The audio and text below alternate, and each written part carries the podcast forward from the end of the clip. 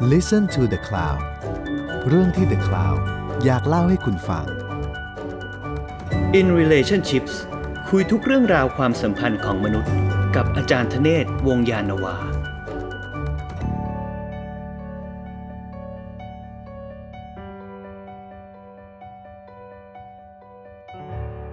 สวัสดีครับ ขอต้อนรับทุกท่านเข้าสู่รายการ In Relationships นะฮะ ตอนที่ 3 นะครับ สวัสดีครับอาจารย์ธเนศครับ สวัสดีครับ คุณจางครับนอนครับตาตอนที่แล้วเนี่ยครับเราพูดถึงเอ่อครอบคครอบรัวครัวกระดุมพีอ่าอ่ากระดูกผีครอบครัวยุคใหม่นะที่อาจารย์เรียกว่าบูชัวแฟมิลี่นะครับ ผมไม่ได้เรียกซึ่งเขานักวิชาการตะวันตกเขาเรียกกัน โอเค ซึ่งซึ่งเอ่อมันก็นำมาพึนำมาซึ่งอะไรที่มันเปลี่ยนไปยกตัวอย่างเช่นเรื่อง ความสะอาดนะครับ ที่อาจารย์พูดถึงเอ่อพูดถึงเรื่องเวลาเป็นเงินเป็นทองอะไรอย่างเงี้ยฮะแต่มีอันหนึ่งความขยันที่ผมอ่าความขยันอ่าอีกอันหนึ่งที่ผมรู้สึกว่าน่าสนใจมากก็คือความเป็นส่วนตัวหรือ privacy ครับอ่าอาจารย์ช่วยขยายความคำนี้นิดนึงได้ไหมครับไอไอ privacy นี่มันมันเริ่มมาตั้งแต่ยุคตอนไหนช่วงไหนครับ คือไอไอเดียเรื่อง privacy เนี่ยนะครับ มันก็เป็นไอเดียที่ถือว่า มีความสำคัญในปัจจุบันมาก เราจะเห็นกฎหมายต่างๆ มากมายใช่ไหมที่คุณอาจจะใช้เครดิตการ์ดแล้วเสร็จแล้วเขาก็จะส่งเอกสารมาให้คุณดูว่าเขาต้องเปิดเผยว่าเขาใช้อะไรต่างๆ พวกนี้นึกออกไหมครับอ่านะไอ้กฎหมายอันนี้ที่จะต้องเปิดเผยไอ้สิ่งต่างๆ พวกเนี้ยนะครับมันก็จะมีความชัดเจนมากเลยนะครับ ในเรื่องของการว่าคุณจะต้อง protect ไอ้ข้อมูลส่วนบุคคลนะครับอ่า เช่น อันเนี้ยในอเมริกาเราก็จะเรียกว่าที่มาพร้อมกับไอ้ Financial Modernization Reform Act ที่เซนเตอร์บิลคลินตันเนี่ยนะครับไอ้ Gamlish Bailey Act อันเนี้ยนะครับก็คือตัวอย่างอันหนึ่งประเด็นต่างๆพวกนี้เราก็จะเห็นกันมาตลอดไล่กันมาเรื่อยๆนะครับเอ่ออู้สารพัดนะครับแล้วก็เราอาจจะได้เคยได้ยินเช่นคำว่า EU เรื่องสิทธิในการที่ the right to be forgotten ในปี 2012 อะไรต่างๆพวกนี้นะ ประเด็นพวกเนี้ยมันเป็นเรื่องประเด็นที่มีความสำคัญ เพราะว่ามันไปสัมพันธ์อยู่กับในการสอดแนมนะครับ ซึ่งในครับปัจจุบันเนี่ยมันก็สัมพันธ์อยู่กับไอ้บริษัทดิจิทัลต่าง ๆ พวกนี้นะครับที่เข้าไป track ข้อมูลของคุณหรืออะไรต่างๆที่เราเห็นกันอยู่ทุกวันเนี้ยนะครับผมผมตอนคิดนี้ว่ามีมีกฎหมายใหม่ที่กำลังต้องศึกษากันเพิ่มเติมคือ PDPA ซึ่งจริง ๆ มันก็คือมาจากอันนี้แหละนะครับ อะไรต่างๆพวกนี้นะครับ จริง ๆ แล้วประเด็นพวกนี้นะครับ ถ้าเราย้อนกลับขึ้นไปดูเนี่ยไอ้สิ่งพวกนี้มันมาพร้อมกับกับการขยายตัวของเรื่องสิทธิมนุษยชน ที่มันรองรับสำนึกของความเป็นปัจเจกชนนะครับซึ่งมาขยายตัวอย่างมากนะครับก็ถือเนื้อจริง ๆ ก็หลังสงครามโลกครั้งที่สองขยายจริง ๆ นะครับก็คือการขยายตัวโดยประธานาธิบดีจิมมี่คาร์เตอร์ นะครับในปลายทศวรรษที่เอ่อ1970 ตอนคาร์เตอร์เป็นประธานาธิบดีนะครับซึ่งไปพร้อมกับการเปลี่ยนแปลงโครงสร้างเศรษฐกิจโลกครั้งสำคัญด้วย ทีนี้ไอ้อันเนี้ยนะครับหลายคนอาจจะคิดถึงเรื่อง privacy อะไรต่างๆ พวกเนี้ยนะครับเรื่องความเป็นส่วนตัวพวกเนี้ยนะครับจริงๆ แล้วเนี่ยไอการประกาศสิทธิมนุษยชนในปีของ UN ในปี 1948 มันก็ไอ้ด้วยกันกับสิ่งที่สำคัญอีกอันหนึ่งนะครับ ในเรื่องของความเป็นส่วนตัวนี้ก็คือหนังสือ 1984 ของจอร์จออเวลนะครับที่ผมคิดว่าคนหลายคนอาจจะรู้จักนะครับในช่วงที่ไปประท้วงรัฐบาลแล้วก็ไปถือหนังสือเล่มนี้กันเลยเนี่ยนะผมคิดว่าหลายคนคงอาจจะเคยเห็นนะครับหนังสือหนังสือชื่ออะไรครับอาจารย์หนังสือชื่อ 1984 อืมชื่อหนังสือนะครับอันนี้เลยนะครับนะครับ ที่เราก็บอกว่าพี่ใหญ่คอยจับจ้องคุณอยู่นะครับ Big Brother is watching you อะไรอย่างเงี้ยนะอ่า มันก็เป็นเรื่องราวเกี่ยวกับรัฐเผด็จการนะครับที่เอ่อคอยตรวจสอบพฤติกรรมของผู้คนต่างๆนะครับ ไปแอบดักฟังโทรศัพท์อืมต่างอะไรพวกเนี้ยนะครับ ซึ่งเราก็จะเห็นได้จากในประเทศเผด็จการรัฐสังคมนิยมอืมที่ไม่มีเสรีภาพในสิ่งพวกนี้พอนึกออกนะครับอืมนึกถึงเวลาดูหนังซีรีส์เกาหลีนะ สหายผู้กอง เอ่อเกาหลีเหนืออะไรเงี้ยนะฮะ มีกองสอดสอดแนม ดักฟังนู่นนี่นั่นอืมในยุโรปก็อาจจะในเอเซนยุโรปในเยอรมันตะวันออกมาก่อนนี่คือสตาซี่อะไรต่างๆพวกนี้นะเอ่อแล้วก็จะกลายมาเป็นฐานคิดที่สำคัญเพราะในปัจจุบันเนี้ยนะครับ เราก็มีไอ้ระบบสอดแนมต่างๆนะครับไม่ว่าจะเป็นโดรนก็ดี CCTV ต่างๆ พวกนี้นะครับที่เข้าไป และ ไอการสอดแนมพวกเนี้ยนะครับมันก็ผ่านในเทคโนโลยีต่างๆพวกนี้นั่นก็คือ 1984นะครับก็กลายมาเป็นฐานคิดที่สำคัญว่าเอามาตรวจสอบตรวจสอบเป็นถึงไหนสอบสอบว่าพวกเองจะคิดยังไงนะครับ ฉันอยากจะรู้ว่าพวกเองคิดยังไงนะเอาไปแอบดักฟันอะไรต่างๆแน่นอนนะครับ ของพวกนี้มันไม่ใช่เป็นสิ่งที่เบื่ออยู่ดีๆวันสองวันเกิดขึ้น ก็ย้อนกลับไปอีกนะครับ เพราะว่าไอ้กลไกพวกเนี้ยมันเป็นกลไก สำคัญของรัฐในการแอบดักฟังประธานาธิบดีลินคอล์นเนี่ยนะครับก็เป็นคนแอบดักฟังนะครับทักโทรเอโทรโทรเลขต่างๆ พวกนี้นะในช่วงของสงครามกลางเมืองนะครับเรื่องการแอบเปิดจดหมายการอินเตอร์เซปจดหมายก็เช่นเซอร์ฟันบอสิงแฮมนะครับที่เป็นเป็นเป็นคนสำคัญของอลิซาเบธที่หนึ่งเนี่ยนะก็สามารถที่จะแอบ นะครับอินเตอร์เซปจดหมายรับนะครับของแมรี่ควีนออฟสกอตได้ในการที่จะวางแผนมาล้มล้างพระนางเจ้าอลิซาเบธที่หนึ่งนะมันมันก็จะเป็นประเด็นไอ้สิ่งพวกเนี้ยนะครับไล่ขึ้นมาในอดีตขึ้นมา เพราะเพราะฉะนั้นในปีพันเก้าร้อยสิบเจ็ดนะครับในสหรัฐอเมริกามันก็จะต้องมีการออกกฎหมายนะครับว่าจดหมายปิดผดึกเลยต่างๆมึงอย่าไปยุ่งกับมันนะห้ามเด็ดขาดเลยนะ แล้วในทางกฎหมายนะครับ เราก็มักจะคิดกันถึงสิทธิมนุษยชนกฎหมายอเริกันต่างๆแต่อันหนึ่งที่มีความสำคัญที่เขาบักจะพูดกันในทางกฎหมายนะครับก็คือ the right to privacy นะครับ right to privacy นะครับที่ของผู้พิพากษาศาลสูงสหรัฐนะครับ ที่ชื่อว่ารูอิสแบนไดซึ่งเป็นพื้นพื้นพื้นพื้นเปก็เป็นคนยิวนะรูอิสแบนได right to privacy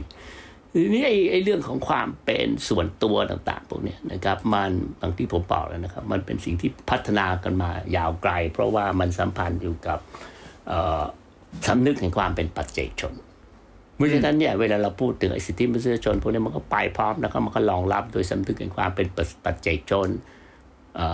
ความเป็นส่วนตัวไอ้ private เนี่ยนะครับมันชัดเจนนะครับ ถ้าเรากลับไปดูลากศัพท์ ในเทิงนุนิรุกติศาสตร์หรืออะไรต่างๆพวกนี้มันสามารถที่จะแสดงคุณลักษณะบางอย่างที่อาจจะทำให้เราเห็นว่า privacy นะครับหรือ private เนี่ยมันคืออะไร คือในรากลาตินเนี่ยนะครับไอ้ privatus เนี่ยนะครับ ซึ่งหมายถึงอะไรบางอย่างที่ถูกแยกออกมานะครับ อะไรบางอย่างที่เป็นของของเรานะครับ ที่ไม่ใช่เป็นของ ส่วนรวม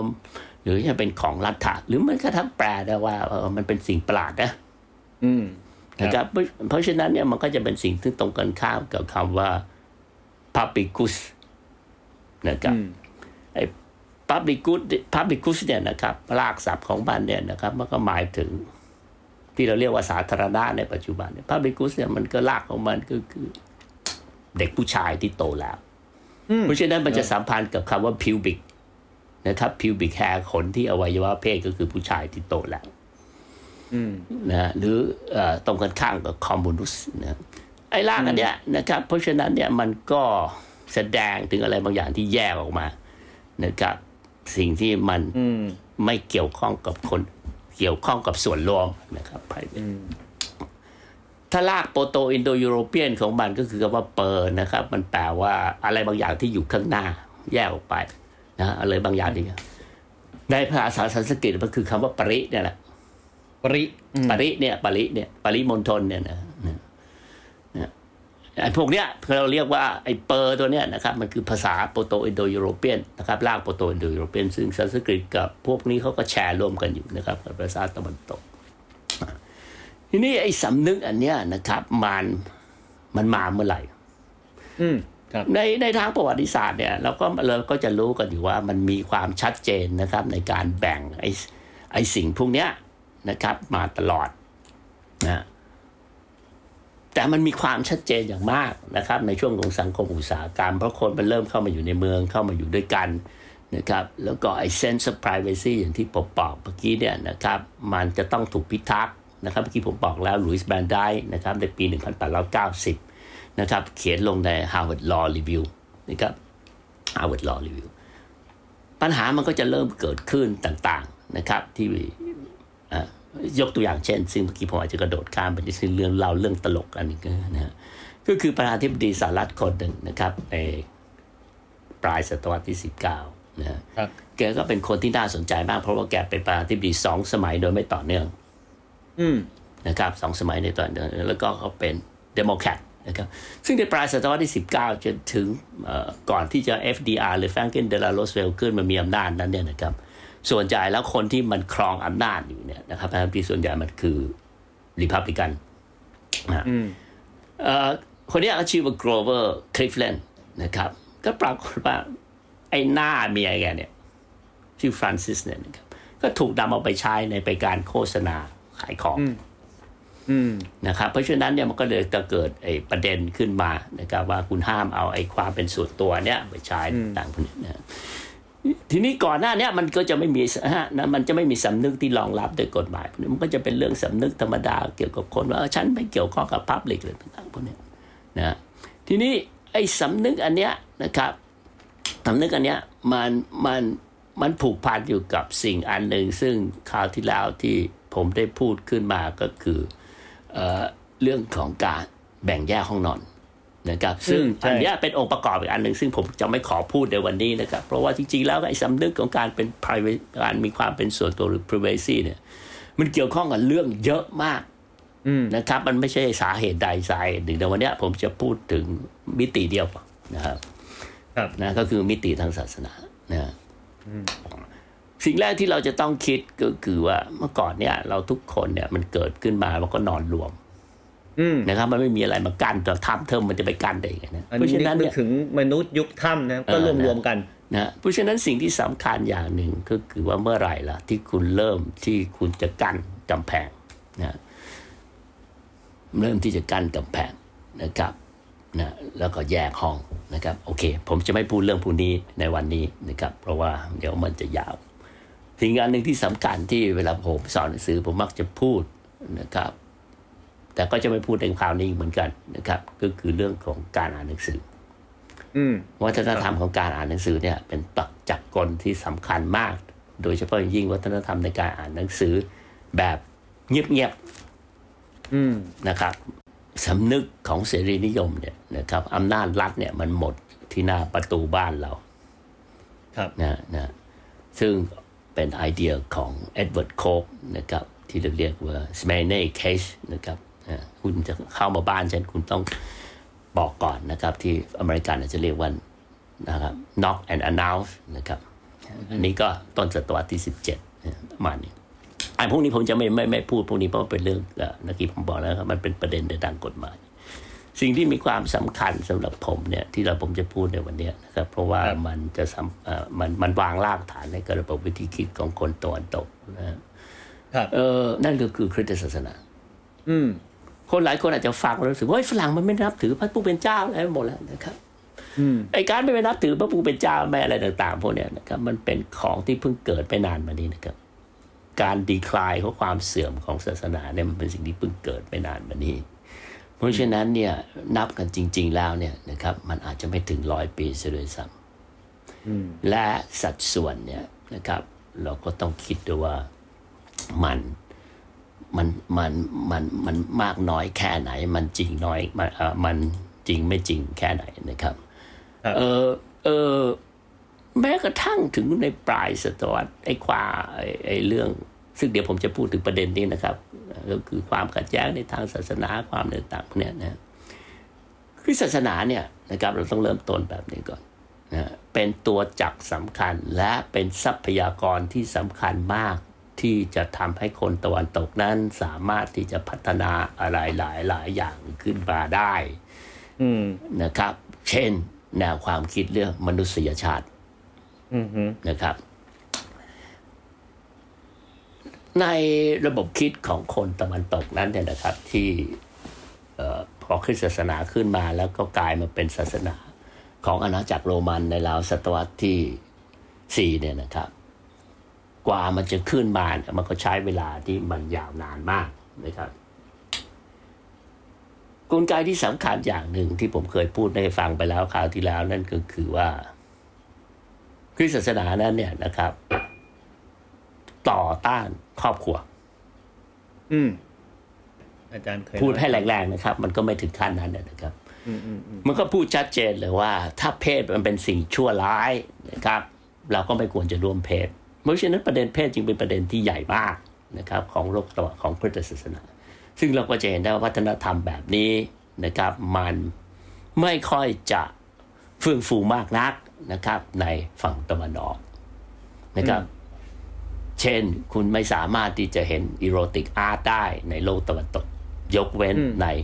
ยุคโรมันก่อนที่คริสตศาสนาจะเลื่อนอำนาจนะใครไปเที่ยวปอมเปอีมา ก็อาจจะเห็นไอ้ภาพฝาผนังที่เอากันในต่างๆ ผู้หญิงกระโดดขึ้นค่อมผู้ชายอะไรต่างๆพวกนี้เนี่ยซึ่งก็เป็นเรื่องปกติมากนะครับเราก็จะเห็นสิ่งพวกนี้ชัดเจนนะครับใน จา p a n e s e erotic art Chinese นะครับเป็นคนเจอ erotic art ของจีน หรือแม้กระทั่งอินเดียเองก็ตามแม้กระทั่งในราชวงศ์โมกุลก็ยังมีสิ่งพวกนี้นะครับเพราะว่าถึงแม้จะเป็นมุสลิมก็ต้องปรับตัวนะครับมันก็ปรับเปลี่ยนไปตามลักษณะท้องถิ่นประเด็นมันจึงกลายมาเป็นว่าตกลงแล้วคุณจะร่วมเพศไม่ร่วมเพศถ้ามันเป็นสิ่งชั่วร้ายเราก็จะต้องไป เราก็จะไม่ต้องปฏิบัตินี่ก็คือหัวใจสำคัญ นะครับ โดยเริ่มต้นจากยุคแรก ๆ เลยพวกที่เอ็กซ์ตรีมที่สุดก็คือพวกเอ็นคาไทพวกนี้ก็จะเป็นเนื่องจากเขาไม่มีป่าเขาก็จะไปเป็นฤาษีชีไพรไม่ได้เขาก็จะต้องออกไปอยู่ในทะเลทรายนะครับเข้าไปอยู่ในทะเลทรายพวกนี้นั้นเนี่ยนะครับก็จะเป็นคนที่เอ็นคาไทก็จะเป็นพวกที่บอกเลยว่าเฮ้ยเองอย่าแต่งงานเองไม่ไม่ใช่ถึงขั้นแต่งงานนะครับเองอย่าร่วมเพศ อืมโอ้คือห้ามร่วมเพศ ห้ามร่วมเพศเลย คือครับ entice เนี่ยความหมายเอาแบบคนถ้าคนไม่รู้จักนี่มันคืออะไรฮะอาจารย์พวกนี้ก็เป็นพวกพระนะครับในในในนะครับในพระที่เราเขาจัดในคริสตศาสนาซึ่งใช้ชีวิตคืออยู่ในทะเลทรายนะครับผมเห็นว่าเยรูซาเล็มอิสราเอลต่างๆพวกนี้จอร์แดนซีเรียมันคือทะเลทรายนะครับเขาอยู่ใช้ชีวิตในทะเลทราย คนที่สำคัญคนหนึ่งนะครับ ที่เข้ามาใช้ชีวิตในทะเลทรายก็คือเซนต์แอนโทนีเดอะเกรทนะครับก็ใช้เวลาใช้ชีวิตอยู่คนเดียวรักสันโดษคุณก็จะต้องแยกออกจากครอบครัว ครับนะไอ้ด้วยลักษณะแบบเนี้ยนะครับ มันก็จะกลายมาเป็นฐานคิดที่สำคัญ แต่ในขณะเดียวกันมันก็ประสบปัญหาอย่างมาก เพราะว่าทำไมเราถึงไม่รวมเพศอืมเพราะพวกเพื่อนเราก็รักษาพรหมจรรย์ครับ ทีนี้ไอ้รักษาพรหมจรรย์อันเนี้ยมันไม่ใช่พรหมจรรย์แบบที่เราเข้าใจในการที่คุณรู้ว่าใครเป็นพ่อเด็กอืมเมื่อก่อนเนี้ยนะครับไอ้ความประเด็นเรื่องพรหมจรรย์ในในโลกก่อนหน้าเนี้ยนะครับ ในสังคมที่มันเป็นวัฒนธรรมที่นับสายเลือดทางผู้ชายเนี่ยครับใครเป็นพ่อเด็กมันเป็นเรื่องสำคัญใช่ไหมครับ เพราะว่าคุณจะได้รู้ว่าเด็กมันเป็นลูกใครอืมสายไหนอืมสายไหนครับนะครับ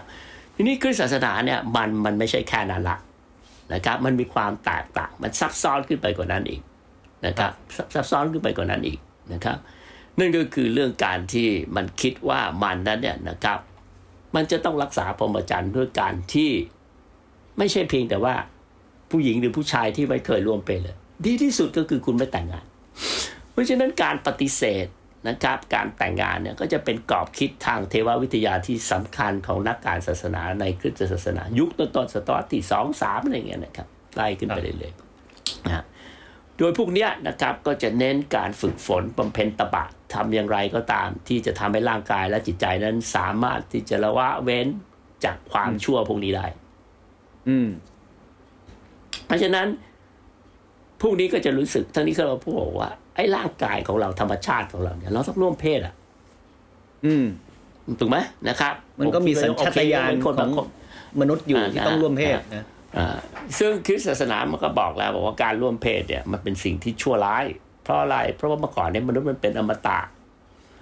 เมื่อมันเป็นอมทีนี้พอมันมันไปกินผลไม้ต้องห้ามมันถูกขับไล่ออกมาจากการเดนดอวีเดนหรือสวนดีเดนนะครับมันก็กลายเป็นคนที่ไม่อมตะ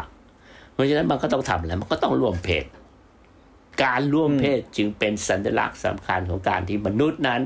ไม่เชื่อฟังพระผู้เป็นเจ้า อืมกูสั่งบอกแล้วไม่ให้มึงกินไม่เหรอมึงเสือกกิน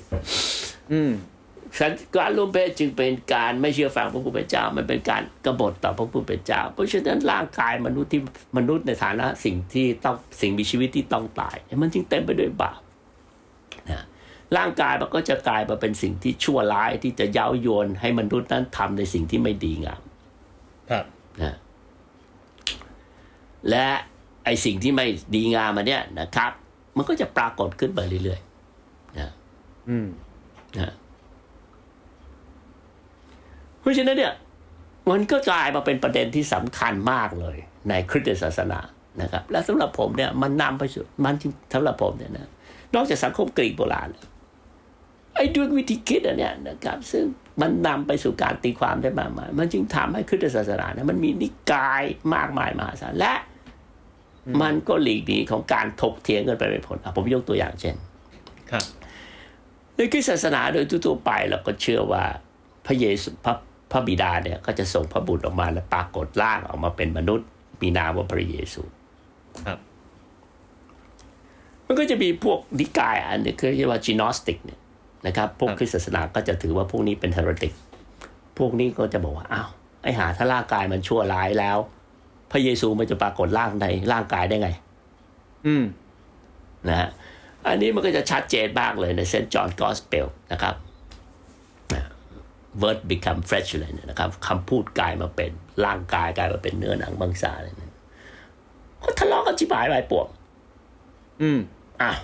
ถ้าร่วมเพศมันไม่ดีแล้วทำไมเองไปร่วมเพศอะเฮ้ยเขาเราต้องไปร่วมเพศเราก็ต้องหยุดร่วมเพศเลยโอ้โหคุณลองคุณจางนอนคิดดูถ้าเราหยุดร่วมเพศกันในโลกนี้นะครับ ปัญหาทุกอย่างจบเลยนะอืม global warming ก็ไม่มี อืมคือประชากรไม่ล้นโลกครับ เออ มันจบเลยนะครับทุกอย่างทุกอย่างจะกลับมาเหมือนเดิมหมดนะครับ ก็คือมนุษย์ไม่หมดไปจากโลกนี้ อืมนะครับนะซึ่งมันก็เป็นไปไม่ได้ถูกไหม เพราะฉะนั้นคือศาสนาก็ชัดเจนมากเลยว่า เฮ้ยยังทำแบบนี้ไม่ได้นี่เป็นเทอร์ติกนะครับมันก็บอกว่าพวกนี้ใช้ไม่ได้ พวกเอ็นเคอร์ไทพวกนี้นะใช้ไม่ได้ ก็มาจัดระเบียบกันใหม่ว่า เออร่วมเพศได้นะครับ เพราะว่าการร่วมเพศมันจะทำให้ มันมีอาณาจักรของพระผู้เป็นเจ้าเนี่ยอืมนี่มันก็นำไปสู่ทางเลือกที่สำคัญสองทาง ก็คือว่าครับไอ้หาถ้าเพศมันชั่วร้ายแล้ว เขาก็จะบอกว่าช้างน้อย ถ้าเองไม่สามารถที่จะดูแลตัวเองได้ เองก็แต่งงานมีลูกมีผัวไปซะหรือมีเมียไปซะอืมนั่นสำหรับคนที่ไม่สามารถที่จะต้านทาน พลังยั่วเย้าทางเพศได้ เพราะฉะนั้น ไอ้การแต่งงานเนี่ย มันเป็น lesser evil มันเป็นสิ่งที่ชั่วร้ายที่น้อยที่สุด อืม เพราะฉะนั้นคุณเนี่ยที่แต่งงานไม่แต่งงานเนี่ย นะคุณจึงกลายเป็นมนุษย์พิเศษที่มีศีลธรรมที่สูงส่ง อ๋อ คืออย่างน้อยการร่วมเพศแต่แบบแต่งงานเนี่ยก็ยังดีกว่า ไม่แต่งงาน อืมไอ้เด็กใต้ใต้แต่งงานก็เลวน้อยกว่าเร็วน้อยกว่า อืมชั่วร้ายน้อยกว่า อืมอืมอืมเราทุกคนชั่วหมดนะครับตอนนี้นะแล้วไอไอเดียผัวเดียวเมียเดียวนี่มาตอนนี้ยังครับอ่า มันก็มีล้วเพราะว่ากรีกโรมันเนี่ยมันก็ยังยอมรับเรื่องผัวเดียวเมียเดียว เพียงแต่ว่ามันเอามันข่มขืนมันเอาท่าได้มันอะไรต่างๆพวกนี้ได้ มันมาสตริกจริง ๆ ก็ในคริสตศาสนานะ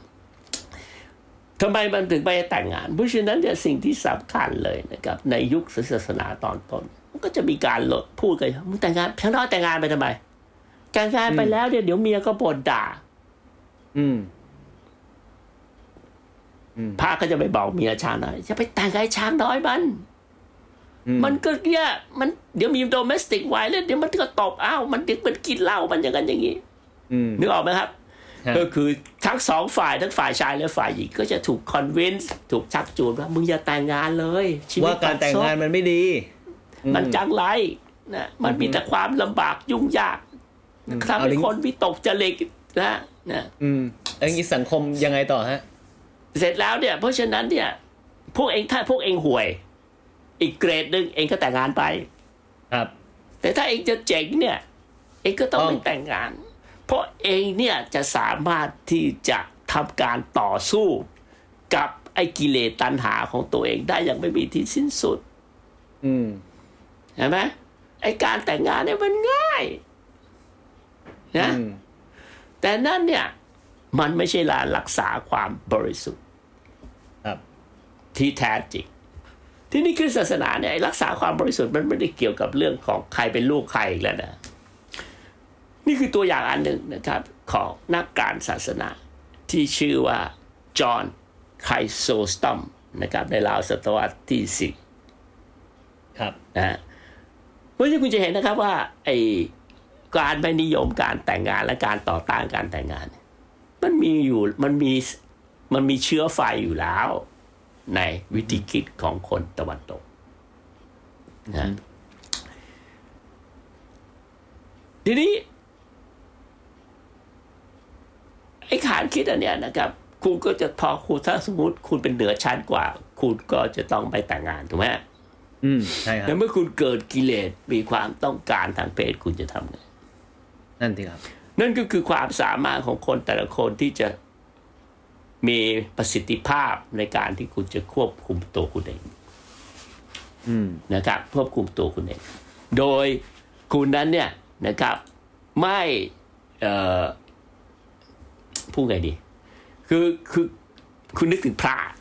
ทำยังไงคุณถึงจะควบคุมตัวคุณเองเพียงแต่ว่าสิ่งที่สำคัญของคริสตศาสนานั้นเนี่ยนะครับ มันไม่ใช่เพียงเพียงแค่นั้นนะสิ่งที่สำคัญของคริสตศาสนานั้น คุณจำเป็นอย่างยิ่งที่คุณจะต้อง มีจิตสำนึกนะครับ ดูแลจิตสำนึกเหมือนกับที่คุณนึกถึงเวลาคุณนั่งสมาธิเท่าทันจิตใจของคุณอืมไอ้ฐานคิดอันเนี้ยนะครับ ในการที่จะตรวจสอบตนเอง ดูแลตนเองนะครับ ว่าฉันเป็นยังไง ฉันมีจิตอกุศลไหมต่างๆพวกเนี้ยมันเป็นสิ่งที่สำคัญมากในวิธีคิดของกรีกโบราณแต่กรีกโบราณนั้นเนี่ยนะครับ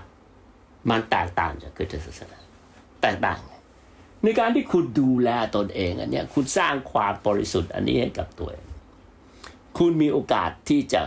ใกล้ชิดกับพระผู้เป็นเจ้าเหมือนพระผู้เป็นเจ้าอืมนะฮะซึ่งเป็นคนที่บริสุทธิ์ที่สุด เพราะฉะนั้นตราบใดก็ตามที่คุณมีจิตอกุศลอะไรต่าง ๆ พวกนี้ เช่น คุณเห็นผู้หญิงเดินมา หรือคุณเห็นผู้ชายเดินมาแล้วบอกอืมอีนี้ไอ้ผู้ชายคนนี้น่าเอาเป็นผัวแล้วเกิด นะครับนี่ผมใช้แบบคำพูดในสมัยโบราณหรือเอ้ยอยากได้คนนี้เอามาทำเมียหรืออะไรต่างๆพวกนี้ครับใช้คำพูดแบบคนโบราณเนี่ยคุณจะต้องตรวจสอบและสารภาพสิ่งพวกนี้ออกมาให้หมด คุณจะต้องพูดความจริงเกี่ยวกับตัวตนว่าอ่าเมื่อคืนนี้อ๋อช้างน้อยมีแอบไปฝันถึงใครอะเอาไม่พูดรู้แบบไทยๆก็คือต้องมีสติ ตลอดเวลา แล้วถ้ามันผิดก็ต้องสารภาพ confess ใช่ต้องพูดออกมานะทุกวินาทีอืมนะคือแค่คิดเพราะแค่ฉะนั้นเนี้ยสิ่งที่ก็ต้องสารภาพด้วยใช่ไหมฮะถูกต้องแหละเนี่ยตอนนี้ช้างเกิดคิดว่าโอ้โหเอบ้าวัตสันนี่น่าอึบเหลือเกิน คุณก็นอกโอ้ยใจเมียคุณแล้วนะถ้าเป็นอย่างนี้นี่มีวันหนึ่งนี่ไม่รู้กี่พันครั้งนะครับ คือ คือมันก็ไม่รู้ว่าเราคิดอกุศลทั้งผู้ชายกี่ครั้ผู้หญิงนะครับ ผู้ชายผู้หญิงเพราะฉะนั้นนี่คือถ้าคุณไปอ่านสัมภาษณ์จิมมี่คาร์เตอร์เนี่ยจิมมี่คาร์เตอร์พูดคล้ายๆแบบนี้เลยนะครับประธานาธิบดีจิมมี่คาร์เตอร์ครับ สติของคุณยังไม่สะอาด จิตสำนึกของคุณยังไม่สะอาดคุณต้องทำความสะอาดทำให้มัน pure โอ้โหนี่แสดงว่าชีวิตของคนยุคนั้นนี่ต้องมีสติมีสมาธิมาก อันนี้สำหรับเริ่มต้นที่พระก่อนครับ อืมครับนะนักบวชพวกนี้ เพราะฉะนั้นเนี่ยสิ่งที่สำคัญที่ทำให้คริสตศาสนามีความสำคัญมากก็คือตัวตนของคุณเป็นอย่างไรนั้นสัมพันธ์อยู่กับการที่ทุกๆ ครั้งคุณจะต้องพูดความจริงออกมา ว่าจิตสำนึกของคุณนั้นเป็นอย่างไร อืมนะนี่คือสิ่งที่โอ้โห โคตรยากเลยนะครับนึกนึกภาพฉากหนังยุคเอ่อสมัยสมัยคริสต์สมัยก่อนที่แบบต้องมีการสารภาพบาปใช่ confess กันบ่อยก็คอนฟอนเฟสกันอยู่ตลอดเวๆเพลาราะว่าชาวคริสต์นี่แสวงหาความจริง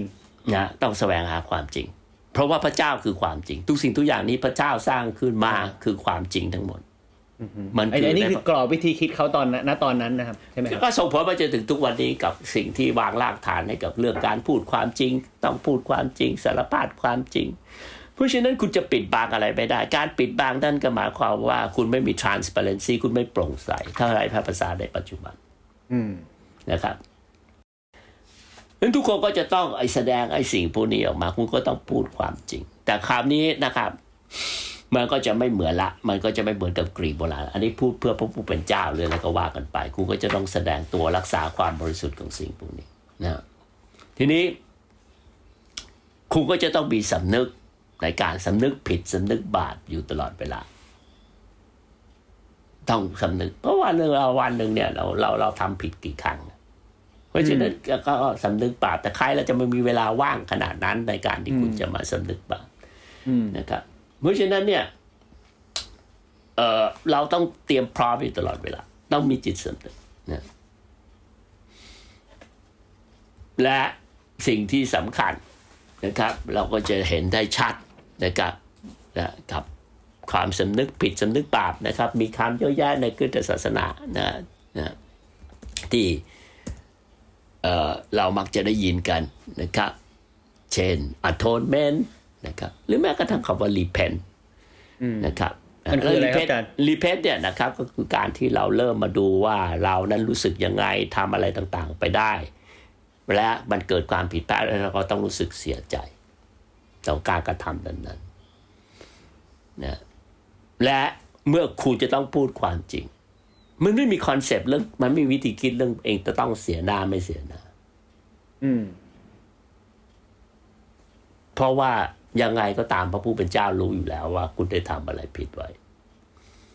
ดังนั้นเราก็จะได้ยินอยู่ตลอดเวลาว่า อืม วิธีคิดของคนในตะวันตกเนี่ย มันมีสำนึกในเรื่องสำนึกบาปหรือกิ้ว คนในตะวันออกเนี่ย ถ้าทำผิดจับไม่ได้เนี่ย ก็คือเรื่องเฟซก็คือเรื่องหน้าตา เพราะฉะนั้นความจริงเนี่ย มันก็จะต้องถ้าจับไม่ได้คาหนังคาเขาวก็แถไปเรื่อยๆนะครับ อย่างที่เราได้ยินกันอยู่ตลอดเวลานะฮะเพราะเพราะความจริงของคนเอ่อตะวันตกเนี่ย มันคือคอมมิชเมนต์ระหว่างเขากับกับพระเจ้าพระผู้เป็นเจ้าอืม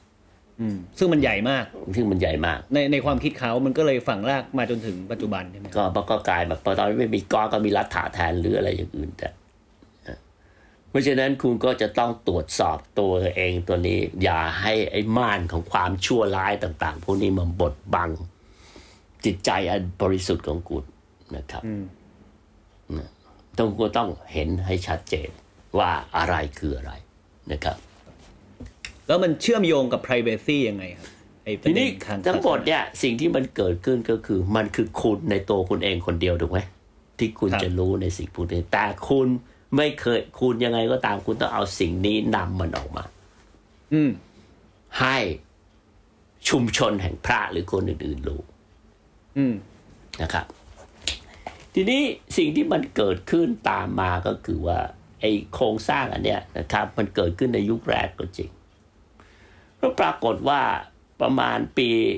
หนึ่งสองหนึ่งห้านะครับ ในปีหนึ่งสองหนึ่งห้าครับมันก็เกิดเอ่อการประชุมอันหนึ่งขึ้นมานะครับเขาเรียกเรียกว่า Council of Lateran นะอืมเข้าซิลรัฐลานเนี่ยนะครับมันก็จะมีเอ่อหลักการนะครับที่เราอาจจะพูดง่ายๆก็คือ มันประชุมกันหลักอ่ามันประชุมกันนะฮะเอ่อก็มีหลายครั้งนะครับ ก็ดำเนินกันมาตลอดเวลานะครับโทษนะตั้งแต่ไอ้การประชุมนี้เป็นการประชุมเกี่ยวกับของศาพวกสพนาระของศาสของนาพวกพระในระดับนะนะโลกเลยใช่ไหมฮะของของทั่วของยุโรปแคทอลิกของแคทอลิกเขาเท่านั้นนะครับอ่าแคทอลิกโอเคเจอครับผมนะครับก็มีกันมาตลอดนะครับก็ไล่กันมาเรื่อยๆนะครับก็ครั้งแรกก็คือหนึ่งหนึ่งหนึ่งสองสามเลยเนี่ยนะครับไล่กันมานะหนึ่งหนึ่งสามเก้าเลยเนี่ยเขาก็จะมีการไป ทีนี้เอ่อในไอ้เขาซีวับรัตลันหนึ่งสองหนึ่งห้าเนี่ยนะครับครับนะมันก็จะพูดถึงอำนาจอันสูงสุดของนะครับของของพระสันตะปาปานะครับ แล้วก็พูดถึงว่าพฤติกรรมของพวกพระพวกนี้จะต้องทำอะไรบ้างนะครับเอ่อไอ้คาเซียมรัตลันเมื่อกี้ผมบอกแล้วนะครับ นี่ก็คือพูดง่ายๆคือหนึ่งสองหนึ่งห้าเนี่ยอาจจะถือว่าเป็นครั้งที่สี่ นะครับประเด็นที่สำคัญเนี่ยนะครับมันก็คือการที่เออเรานั้นเนี่ยนะครับ จะต้องถูกบังคับให้สารภาพบาปครับนะครับเนี่ยพระเนี่ยนะครับเมื่อก่อนเนี่ยอาจจะอยู่ในอารามวัดแล้วก็นั่งนะครับ ถ้าคุณไปเที่ยวเมืองนอกแล้วไปวัดเก่าๆคุณจะเห็นสิ่งที่เรียกว่าครอยนะครับ เป็นห้องพระ นะห้องพระเหมือนกุฏิพระอย่างเงี้ยนะครับ เหมือนห้องสักแปดตารางเมตรสิบตารางเมตรเนี่ยนะครับ แล้วคุณก็นั่งอยู่ในนั้นแล้วคุณก็ไม่ยุ่งเกี่ยวกับใครนะครับ รักชีวิตที่เป็นสันโดษของคุณอยู่คนเดียว คุณเห็นไหมครับเซนส์ของการเป็น privacy คือว่าคุณนึกถึงคำว่าอืม private มันคือการที่คุณแยกออกนะ คุณก็แยกออกนะ คุณก็เป็นอืมสันโดษอยู่คนเดียวนะครับทีนี้ครับ ในอดีตนั้นเนี่ยนะครับเวลาคุณทำผิดอะไรเนี่ยมนุษย์ปกติโดยทั่วๆไปเนี่ยคุณก็ถูกลงโทษจากสังคมถูกไหมคราวที่แล้วที่ผมบอกว่า คุณเป็นลูกตามีหลานดังมา เพราะฉะนั้นความผิดมันไม่ใช่ตกอยู่ที่คุณคนเดียว มันไปตกอยู่ที่พ่อแม่คุณด้วย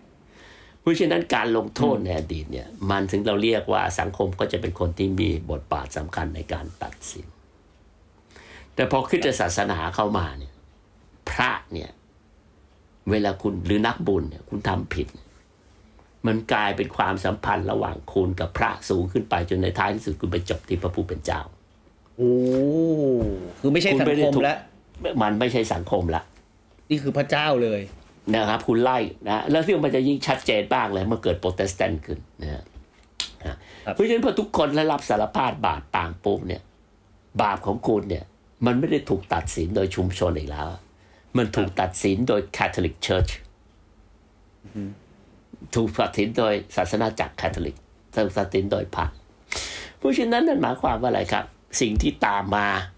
นั่นก็คือการที่คุณเริ่มมีสำนึกว่า สิ่งที่ฉันทำเนี่ย มันเป็นเรื่องส่วนตัวของฉันที่ไม่สัมพันธ์กับสังคมอีกแล้วฉันเป็นเรื่องที่ฉันดีลกับพระผู้เป็นเจ้าเท่านั้นกับกับกับพระเท่านั้นเริ่มต้นกับพระพระก่อนนะครับ มันยังไม่ถึงพระก่อนพระก่อนนะ เพราะฉะนั้นเนี่ยคนอื่นจะไม่มาตัดสินฉันละพระจะเป็นคนมาตัดสินนะครับ ไม่ใช่เรื่องของสังคมอีกต่อไปนะเพราะฉะนั้นเนี่ยไอ้ Council of Lateran เนี่ยนะครับหนึ่งสองหนึ่งห้าเนี่ย มันก็ทำให้ทุกคนเนี่ยนะฮะบังคับไปละอย่างน้อยๆที่สุดคุณต้องมาปีละครับ มาสารภาพบาปมาสารภาพบาปนะและเมื่อกี้ผมได้บอกแล้วสิ่งที่สำคัญของคริสตศาสนานั้นก็คือเรื่องของเออ การไม่รวมเพศการรักษาตนให้บริสุทธิ์ไม่ว่าจะเป็นผู้หญิงหรือผู้ชายครับเนี่ยเพราะฉะนั้นเนี่ยหลังจากศตวรรษที่ 13 เป็นต้นมาไอ้ความเข้มงวดเคร่งครัดอะไรต่าง ๆ พวกนี้มันก็จะเริ่มถูกบังคับใช้มากขึ้นนะฮะเริ่มถูกบังคับใช้มากขึ้นนะเอ่อเช่นในราวศตวรรษที่ 12 นะครับ มันก็จะเกิดไอเดีย 12 13เนี่ยนะครับ เรื่องว่าคุณมีไฟชำระนะฮะซึ่งก็เป็นสิ่งสิ่งที่พวกสายโปรเตสแตนต์นั้นเนี่ยนะครับ ก็ด่าแคทอลิกตลอดเวลาเนี่ยเพราะว่ามันไม่มีในพระคัมภีร์มาก่อนอะไรต่างๆพวกนี้นะมันมันคืออะไรนะครับ ไฟชำระเมื่อกี้ครับฝ่ายชำระก็คือว่าสมมติคุณแปะคุณคุณทำบาปเนี่ยนะคุณก็ต้องไปชำระความสะอาดเพราะบาปเนี่ยมันเป็นสิ่งที่จะต้องถูกเผาด้วยไฟโอ้นะฮะ อะไรต่างๆ พวกนี้ ไฟไฟชำระหมายความว่าเอาไฟมาเผาตัวเองเนี่ยเหรอหรือว่าไม่ไม่ไม่คุณเวลาคุณตายไปแล้วนะครับ ในสำนึกของคนพวกนี้เมื่อคุณตกนรกบกใบอะไรเงี้ยนะครับ แต่ผมพูดอะให้เข้าใจง่าย ๆ นะแล้วก็คณะประวัติศาสตร์ก็จะบอกบอกว่า อืมมันน่าจะเกิดในปลายศตวรรษที่สิบสิบสองก็คือพันหนึ่งร้อยตอนปลายปลายๆนะคุณจะเห็นนะครับ สิ่งพวกนี้มันก็จะพัฒนาขึ้นมาเรื่อยๆเอ่อเสร็จแล้วนะครับ ไอ้ประเด็นพวกเนี้ยนะครับมันก็จะเริ่มมีความสำคัญนะครับ เมื่อมันมีสิ่งที่เราเรียกว่าเกเกเรียนดีฟอร์มอืมเกเกเรียนดีฟอร์มเนี่ยนะครับ มันไม่ใช่ปฏิทินเกเกเรียนนะครับเอ่อมันคือโป๊ปเกเกเรียนที่เจ็ดนะครับเออเกเกเรียนที่เจ็ดนะประเด็นที่มันสำคัญสำคัญนะครับ มันก็อย่างที่ผมบอกแล้วนะครับ มันก็จะเริ่มนะให้ความสำคัญเกี่ยวกับเรื่องเอ่อคริสตจักร อันนี้ตรงนี้ก่อนหน้านั้นอีกนะครับ ประมาณศตวรรษที่สิบเอ็ดนะครับเริ่มให้ความสำคัญกับว่า เอ้ยกรุงโรมเนี่ยคือศูนย์กลางนะครับอ่ากรุงโรมก็คือศูนย์กลางนะและประเด็นที่สำคัญของเก g เรียนรีฟอร์มนั้นก็คือการตอกย้ำเรื่องความสำคัญเกี่ยวกับเรื่องการที่พระนั้นจะต้องไม่ร่วมประเวณีอืมเด็ดขาด นะแล้วก็สิ่งที่สำคัญผมบอกแล้ว มันไม่ใช่แค่ร่วมอย่างเดียว มันไม่ใช่แค่เพียงแค่เอ่ออะไรอะ่ะ คุณร่วมเพศจริง ๆ หรือไม่ร่วมเพศจริง ๆ สิ่งที่สำคัญมันก็คือการที่คุณคิดว่าคุณจะไม่ร่วมเพศอืมทีนี้ไอ้กลุ่มความคิดพวกเนี้ยนะครับ มันเป็นสิ่งที่น่าสนใจนิดหนึ่งเพราะว่าเมื่อกี้ผมได้บอกแล้วนะครับไอ้ความคิดพวกเนี้ยนะครับ มัน ไปดึงเอาความคิดของไอ้พวกคริสตศาสนา ยุคต้นๆขึ้นมาพูดนะครับประเด็นที่สำคัญนะครับมันก็มีความคิดที่เริ่มขึ้นมาตั้งแต่เมื่อกี้ที่ผมพูดไปแล้วเนี่ยนะครับ มันก็คืออันหนึ่งก็คือว่าถึงแม้คุณจะไม่ได้แต่งงาน คุณได้แต่งงานในเชิงจิตวิญญาณ อืมการงานในเชิงจิตวิญญาณ ซึ่งไอ้ความคิดอันเนี้ยนะครับ มันเป็นชุดความคิดที่สำคัญมากในศตวรรษที่สอง นะแล้วก็ถูกพวกยุคกลางเนี่ยดึงเอาขึ้นประชาอีกครั้งนะฮะอืมคุณก็จะบอกบอกว่า ผู้หญิงที่ไม่ได้แต่งงานนั้น คุณจะกลายเป็นเจ้าสาวของพระเยซู อืมนะครับ อะไรต่าง ๆ พวกนี้ เอ่อซึ่งในคริสตศาสนาเนี่ยนะครับ มันก็ชัดเจน เพราะว่ามันเขียนอยู่ในเอ่อ ในในในในในในในในในส่วนที่เซนต์พอลหรือ Paul the Apostle ได้พูดถึงเรื่องการแต่งงานแล้วก็การไม่ร่วมเพศมาแล้วนะครับในพระคัมภีร์นะเพราะฉะนั้นเนี่ยไอ้เรื่องการการที่คุณไม่ร่วมเพศ คุณอยู่คนเดียว คุณไม่สุงสิงกับใคร คุณก็จะเริ่ม sense ของการที่คุณจะตัดขาดออกจากผู้คนพอเห็นภาพนะครับนะ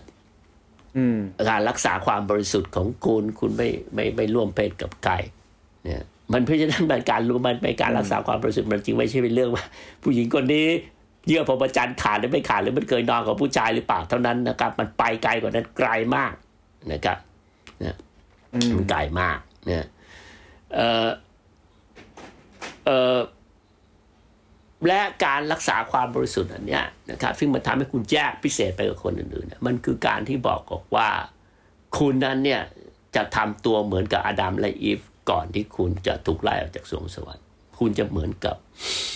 เทวดาเหล่าเทวดาที่คุณไม่ต้องการมีความต้องการทางเพศอีกแล้วอืมนะทีนี้ไอ้ความเข้มงวดในสิ่งพวกเนี้ยนะครับ มันเข้มงวดมากอย่างที่ผมได้บอกแล้วนะครับ เพราะว่ามันคิดไปจนถึงในระดับว่าคุณร่วมเพศนั้นเนี่ยนะครับ มันไม่ใช่การเอาอวัยวะเพศนะครับมา มีกิจกรรมกันนะครับ แต่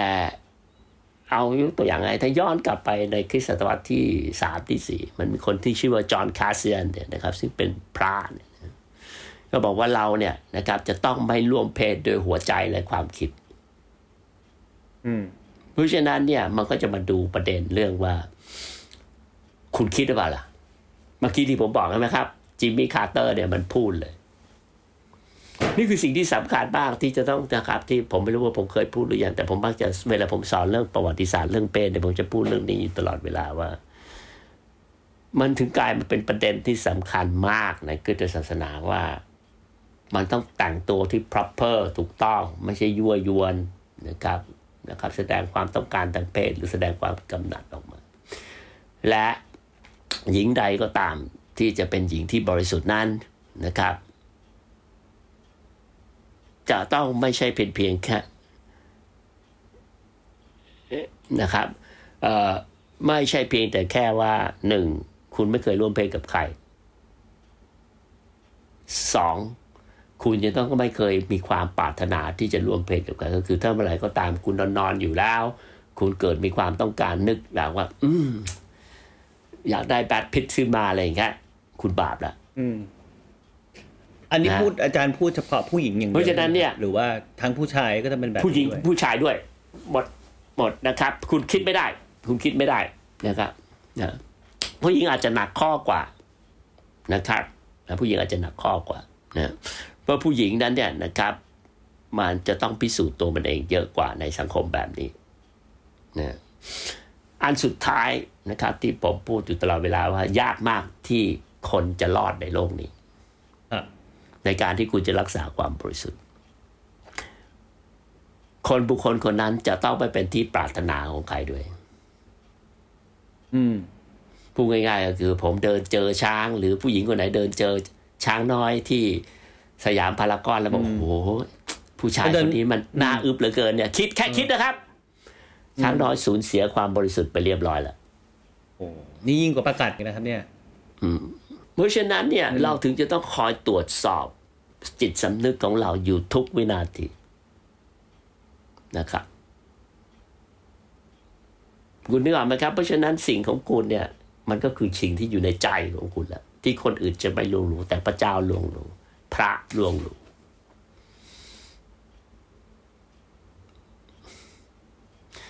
อย่าได้แปลกใจว่าทำไมในท้ายที่สุดแล้ว ฝรั่งถึงไม่เอาศาสนาจำนวนหนึ่งคนจำนวนหนึ่งถึงไม่เอาศาสนา อืมเพราะทุกครั้งที่คุณทำอะไรก็ตาม คุณจะรู้สึกผิดอยู่ตลอดเวลาอืมในขณะที่สังคมตะวันออกเนี่ยนะครับ เราพูดแบบหยาบๆนะครับ สังคมตะวันออกครับเขาจับไม่ได้อะไรไม่ทันคุณไม่เป็นปัญหาอืมนะครับ ถึงจับได้ไล่ทันคุณแถไปได้เรื่อยๆ ใช่ไหมที่เราชอบเรียกว่าไอ้ที่มันแถไปเรื่อยเนะครับอืมครับนะครับมากอกสาวตะกร้าปลาไม่ถูกอะไรอย่างเงี้ยนะเพราะฉะนั้นมันไม่มีฝรั่งมันนะครับภายใต้โครงสร้างขึ้นเองต้องพูดความจริงออกมารับสารภาพแต่คุณต้องเข้าใจว่าการที่คุณรู้ law of gravity เนี่ยมันคือ law of God อืมคุณอย่าคิดแบบคนปัจจุบันนะครับ คุณต้องคิดย้อนกลับไปในแบบคนสมัยก่อน ที่อ่าอ่าอ่าคือแต่ครับศาสนานั้นถือว่าพระคัมภีร์ไบเบิลมันคือความจริงจนน้อยที่สุดจนถึงศตวรรษที่สิบเก้าหรือกลางศตวรรษที่สิบเก้าครับเพราะฉะนั้นไอ้ไอ้ไอ้เจตจำนงไปการแสวงหาความจริงเนี่ยนะครับที่คุณจะต้องไล่ล่าหาความจริง มันเป็นสิ่งที่คริสตศาสนาให้ความสำคัญมากเพราะความจริงนั้นเนี่ยมันก็คือสิ่งที่คุณจะเข้าอยู่ใกล้ โดยเฉพาะยิ่งความจริง แห่งโลกนี้แห่งธรรมชาติมันคือ สิ่งที่คุณจะเข้าใกล้พระผู้เป็นเจ้ามากที่สุดมันคือการเข้าถึงสิ่งพวกนี้ เพราะฉะนั้นรวมถึงการฝึกฝนบำเพ็ญตบะเพื่อทำให้คุณนั้นเอ่อมีความบริสุทธิ์ ผมขออนุญาตสรุปสั้น ๆ นะครับ คือคริสตศาสนาเนี่ยปฏิเสธเรื่องเพศใช่ไหมครับ แล้วก็เออแต่การที่จะคนมนุษย์จะมีเพศสัมพันธ์แล้ว เป็นบาปน้อยที่สุดคือการแต่งงาน แต่การแต่งงานก็คือการที่จะต้องได้รับการยินยอมจากสังคมนะครับ แต่ว่าเอ่อสำหรับคนที่ไม่ได้แต่งงานเนี่ย มันก็ก็จะเรื่องมีไปอยู่สันโดษเอ่อสันโดษมียุคต่อมาเนี่ยก็คือว่าเอ่อคนนี่ก็ต้องไปเอ่อเวลาทำผิดหรืออะไรผิดเนี่ยเขาก็ต้องรับรู้แล้วก็สารภาพบาปกับพระใช่ไหมฮะ แล้วก็เหมือนเป็นคอมมิ t เ e นต์จากเดิมเนี่ยเวลาทำผิดเนี่ย เราทำผิดต่อสังคม สังคมจะลุมประนามเราว่าเราทำผิดนะฮะแล้วก็ไล่ขึ้นไปลูกคุณเป็นลูกใครลูกใครลูกใคร แต่ว่าในยุคที่ศาสนาคริสต์เนี่ยฝังลากลึกเนี่ยเวลาทำผิดเนี่ยต้องไปสารภาพกับพระ แล้วก็จากพระไปก็ไล่ไปสู่พระผู้เป็นเจ้าพระเจ้านั่นเอง เพราะฉะนั้นจึงเป็นที่มาของว่า เอ้ยทำไม เอ่อเอ่อเวลาคนตะวันตกทำผิดเนี่ย มันถึงต้องพูดความจริงกัน เพราะฉะนั้นเพราะว่าเอ่อมันเป็นการการสารภาพต่อต่อพระและผู้เป็นเจ้าใช่ไหมครับ เพราะความจริงเนี่ยมันเป็นสิ่งที่สำคัญมาก อืมซึ่งผมคิดว่าไอ้ไอ้ไอ้สิ่งเนี้ยมันก็เลยพัฒนาไปเป็นเรื่อง privacy จนถึงปัจจุบันเชื่อมโยงกันอยู่ ใครที่สนใจเรื่องที่มาที่ไปของ privacy นี้ เดี๋ยวมีต่อตอนหน้านะครับ ในรายการ in relationship นะครับ วันนี้ผมช้างน้อยเดอะคลาวนะครับ แล้วก็อาจารย์ธเนศวงยานาวาขอลาไปก่อนครับ สวัสดีครับ ติดตามเรื่องราวดีๆ และรายการอื่นๆจาก The Cloud ได้ที่ readthecloud.co หรือแอปพลิเคชันสำหรับฟังพอดแคสต์ต่างๆ